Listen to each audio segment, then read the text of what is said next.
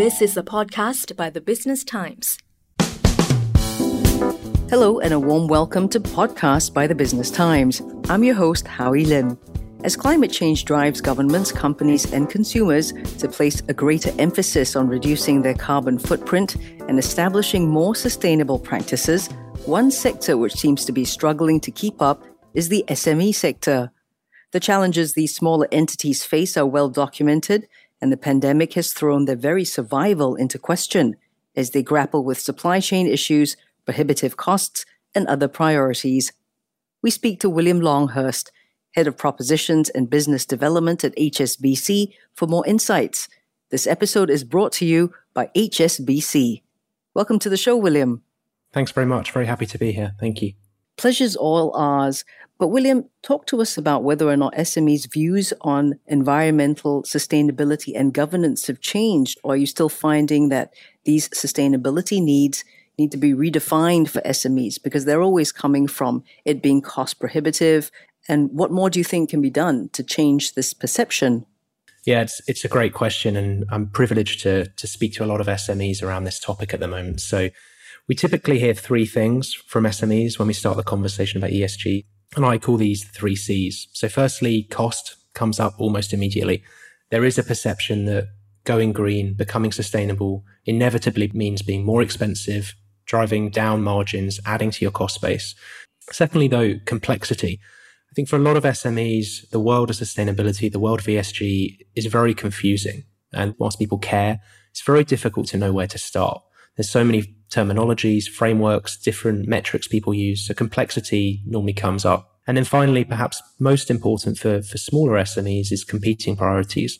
SMEs have a huge amount to do. There are never enough hours in the day. And sustainability for many SMEs feels like just something else they have to do.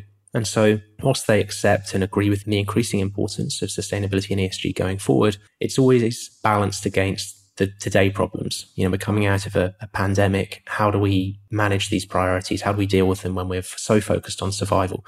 I think for us, the challenge is what can we do to change this? And really, my focus is on talking to SMEs about the practical, tangible, simple steps they can take to get started. I think it's a big topic. And the most important thing is to, to take that first step. And how do you think that will help them sort of change their minds about sustainability or ESG as a whole? Because you mentioned how some of them have those competing priorities. Cost is always a thing, and it's kind of on the back burner, if you will. You know what? I'll talk about it with you next year, William, if I survive the pandemic, so to speak. You're exactly right. And that's one of the jobs I think that, that anyone who's active in the ESG space has to has to tackle first of all. How do we reframe sustainability as not just a risk? And it is a risk. We all understand the environmental risks and the risks of climate change. It is a risk, but it's also an opportunity. That's the, the discussion that when we start to have that with an SME about how we reframe sustainability as yes, a risk, but also an opportunity. And out of the two, we see it as more of an opportunity. We see it as very exciting in terms of supporting growth for SMEs, supporting stronger margins, better relationships with customers. And so we really want to try and change the discussion, change the debate and make sustainability something that we understand the risks of, of course, but we much more talk about the opportunity. And I think that has been the piece that's been missing, particularly in the SME space, really talking about the opportunity and why SMEs should increasingly be excited about this. And I imagine they'd get on board if they heard that it would help them for their long term survival, both for them and the communities that they're in as well. You're absolutely right. And often when we start a conversation about sustainability with an SME, the three objections that I talked about earlier come up. As we start to talk about the benefits and how this can really be critical to long term survival, I think the conversation becomes much more animated and much more interesting, particularly to the business owners. And I think there's there's three reasons really why we want to to, to bring to life ESG is important for the long term survival of companies, as also the societies they support. The first one's a very practical one. ASEAN in particular is very exposed to environmental risks. We understand the challenges posed in the future by unsustainable heat levels. Rising sea levels is, is also critical. So on a very practical basis, understanding ESG, having a strategy around sustainability is, is practically important to surviving as a company. There's two other reasons why I think ESG is important to the long term survival, though. Secondly, is around regulatory considerations. Governments have historically used a mix of carrots and sticks to encourage businesses to transition to change to being more sustainable. I think the reality is that in the future, we're going to see more carrots for sure, but we're going to see a lot more stick as well. And so for SMEs to be able to ensure and plan for their long-term survival, they need to be able to navigate that regulatory environment and mean that they're not penalized versus the large companies with huge budgets to spend on these things. So I think the regulatory considerations are, are critical, but most important, the biggest reason why I think ESG is critical to long-term survival is the economic opportunity presented. If we look at SMEs raising investment in the future, talking to their investors, their shareholders, increasingly that investment is going to be tied and mandated to having clear targets, clear metrics, clear strategies around sustainability and ESG.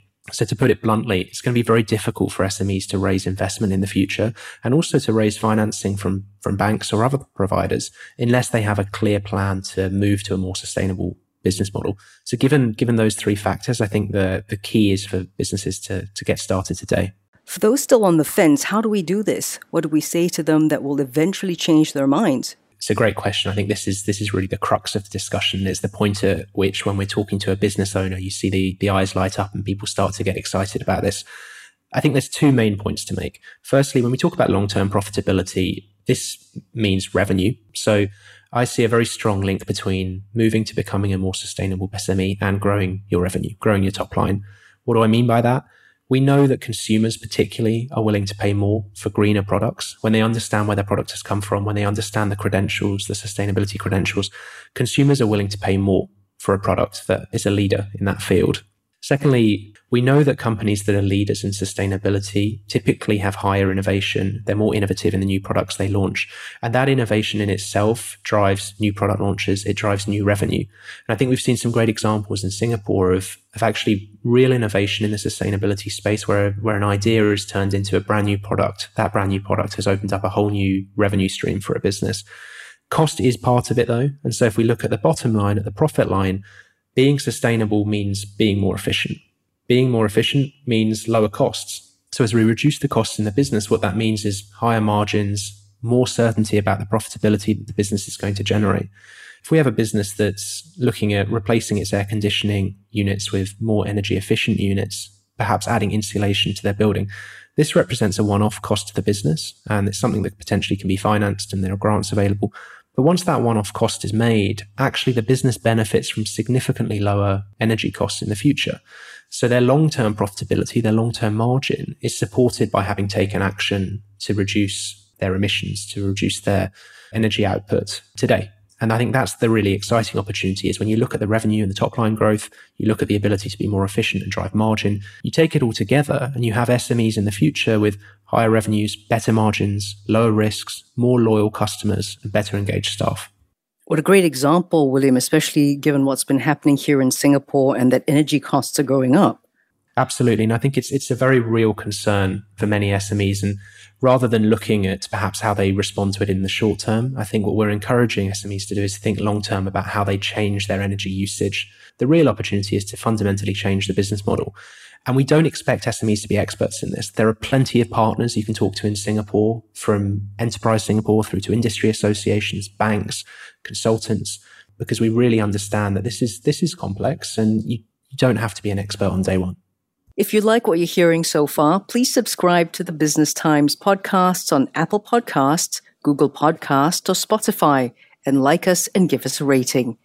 And now back to our conversation with William Longhurst, Head of Propositions and Business Development at HSBC. This episode is brought to you by HSBC.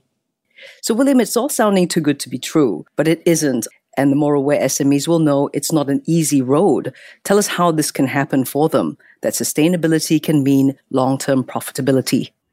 Exactly. If you are heading into this whole arena without a clear strategy, what you end up doing is being inefficient, which is the opposite of what we're trying to encourage. So, and if people take one thing away from today, I'd, I'd like it to be these four ideas. So, firstly, think about the environmental risks that your company is exposed to, and they may not be obvious. What you rely on, what do you use in your business? Where is your business situated? Where are your counterparties situated? What does higher climates, what does rising sea levels, what does that do to your business? What risks does that expose you to? Who should be thinking about that though, William? I think the tone is set at the top. So we're encouraging the owners of the business to, to think about the risks, but actually it should be a collaborative effort. it will often be people working in the, the nuts and bolts of the business that really understand where the raw materials are coming from, really understand the risks perhaps in the manufacturing process. So we always encourage businesses to set the tone at the top, but actually to involve your teams all the way through your business because there'll be brilliant ideas that come from places that perhaps you, you wouldn't expect them to come from. So that's, I think, the first piece is really understand your risks. Maybe secondly, I think as you understand your risks, really unpick your cost base. Look at where you're spending money. You're spending money on energy, raw materials, but you'll also be giving up margin and effectively spending money on waste. Look very carefully at where the money is being spent and think about whether there are opportunities to do things differently. Thirdly, and I've touched on the revenue point already, but really think about a plan for green revenues in the future. So could you launch new products, new services to earn green revenues going forward? Or could it be that perhaps you just need to change existing products, existing services and solutions you offer and make them more sustainable? And if you do that, can you sell them to new customers? Can you win new contracts? And perhaps can you even charge more for those products and solutions because of their sustainable credentials? And then finally, as the fourth step, what can you do to green your brand? How can you stand out versus your peers as a real leader in sustainability? Because if you're doing all of this great work, if you're taking the steps, you're acting today, you're getting help, you should get the recognition for it. Now that could be applying for certifications and Singapore has some fabulous certifications across a variety of different sectors that recognize companies that lead in sustainability. Or it could be entering awards or it could just be, you know, really changing the way you do your comms and your, your PR think about how once you've taken these steps, you can be proud about what your brand is doing in the sustainability space. Can those things be done concurrently? What you've just spelt out for us, the one, two, three, four, so to speak? I think they can. And I also think they'll involve different members of the team. So, you know, if you're looking at a manufacturing business, for instance, you're going to have to involve the people that are really involved in the nuts and bolts on the risk side of the cost space but actually it'll probably be your sales team that you want to be talking about in terms of the revenue and, and branding may also then merge into comms um, as well as the, the way you're kind of branding yourself for your employees. So I don't think we have to think of them as consecutive necessarily. It's a sort of one, two, three, four step plan, but it will involve different people in the business. And the key is to, to get started. Some of these are easier than others, but the key is to take that first step. And as I said, there's a huge amount of support in Singapore to help SMEs do that. For some businesses that know a little bit about ESG already, they want to make sure that they're collaborating with people that share their values. And earlier we talked about how the metrics are a bit wonky out there. The data is also a bit opaque at this point. How can they be sure then businesses, as they go looking for information, that they're collaborating with sort of the right people, if you will? It's something that's very, very front and center for us as a bank as well. Because as we talk about things like sustainable finance, we have to be sure that we're supporting the companies that are really leaders. And, you know, people talk about the term greenwashing, which effectively means, you know, a product that's being marketed as, as sustainable, but actually the sustainable credentials don't stack up. So I raise that because it's a real concern for banks as well. So we're, we're very aware of it. And the challenge for SMEs is that big listed companies, they'll often publish a sustainability report in their annual accounts. So you'll have a good view of, of how they're doing. But for smaller companies, it's very hard to know who you're working with.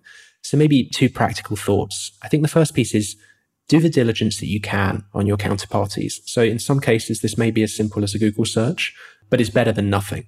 Second piece of advice is talk to them about their sustainability strategy. So in the same way that when you are working with a new supplier or you're onboarding a new customer, you talk to them about the economics of, of what you're doing. You talked about the business. Talk to them about their sustainability strategy. It will become very clear early on two things, whether they have one. And if they don't, that's okay. But are they interested in this? Are they committed to it? Those would be the sort of key piece of advice. Do the diligence you can, but also just have an open conversation. Final piece I might say on that is that Singapore is, is really a leader in the region in terms of having some great external certifications, which remove the guesswork. So if I look at bodies like the Green Building Council, the Environment Council, they offer these certifications, which are an independent third party view on what a business is doing in the ESG space. That removes all of the guesswork and makes it much easier to understand who you're working with. So the final call out on that is if you are an SME and you want to make it easier for the people who work with you to know you're a leader, have a look at these certifications. See if you can go and get certified. It's a great way of greening your brand and it removes the guesswork for the companies that want to work with you as well. That's a really practical step that people can think about as well. William, thank you so much for being on the show today. Thank you very much. Real pleasure to speak to you. We've been discussing ESG for SMEs with William Longhurst, Head of Propositions and Business Development at HSBC. This episode was brought to you by HSBC. In the next episode, coming November 29, we discuss how mandatory ESG disclosures will affect your business and how you can prepare. And that's a wrap for this podcast by the Business Times. And don't forget to subscribe to BT Podcasts on Apple Podcasts, Google Podcasts, or Spotify, and like us and give us a rating. That was an SPH podcast by the Business Times. Find us on Spotify, Apple or Google Podcasts, or streaming on Google Home. Do feedback to us at podcast at sph.com.sg. You can also check out more podcasts on various topics at The Straits Times, The Business Times, and Money FM 89.3.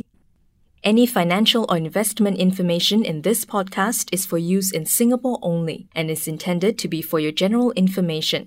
Any particular investment or decision should only be made after consulting with a fully qualified financial advisor.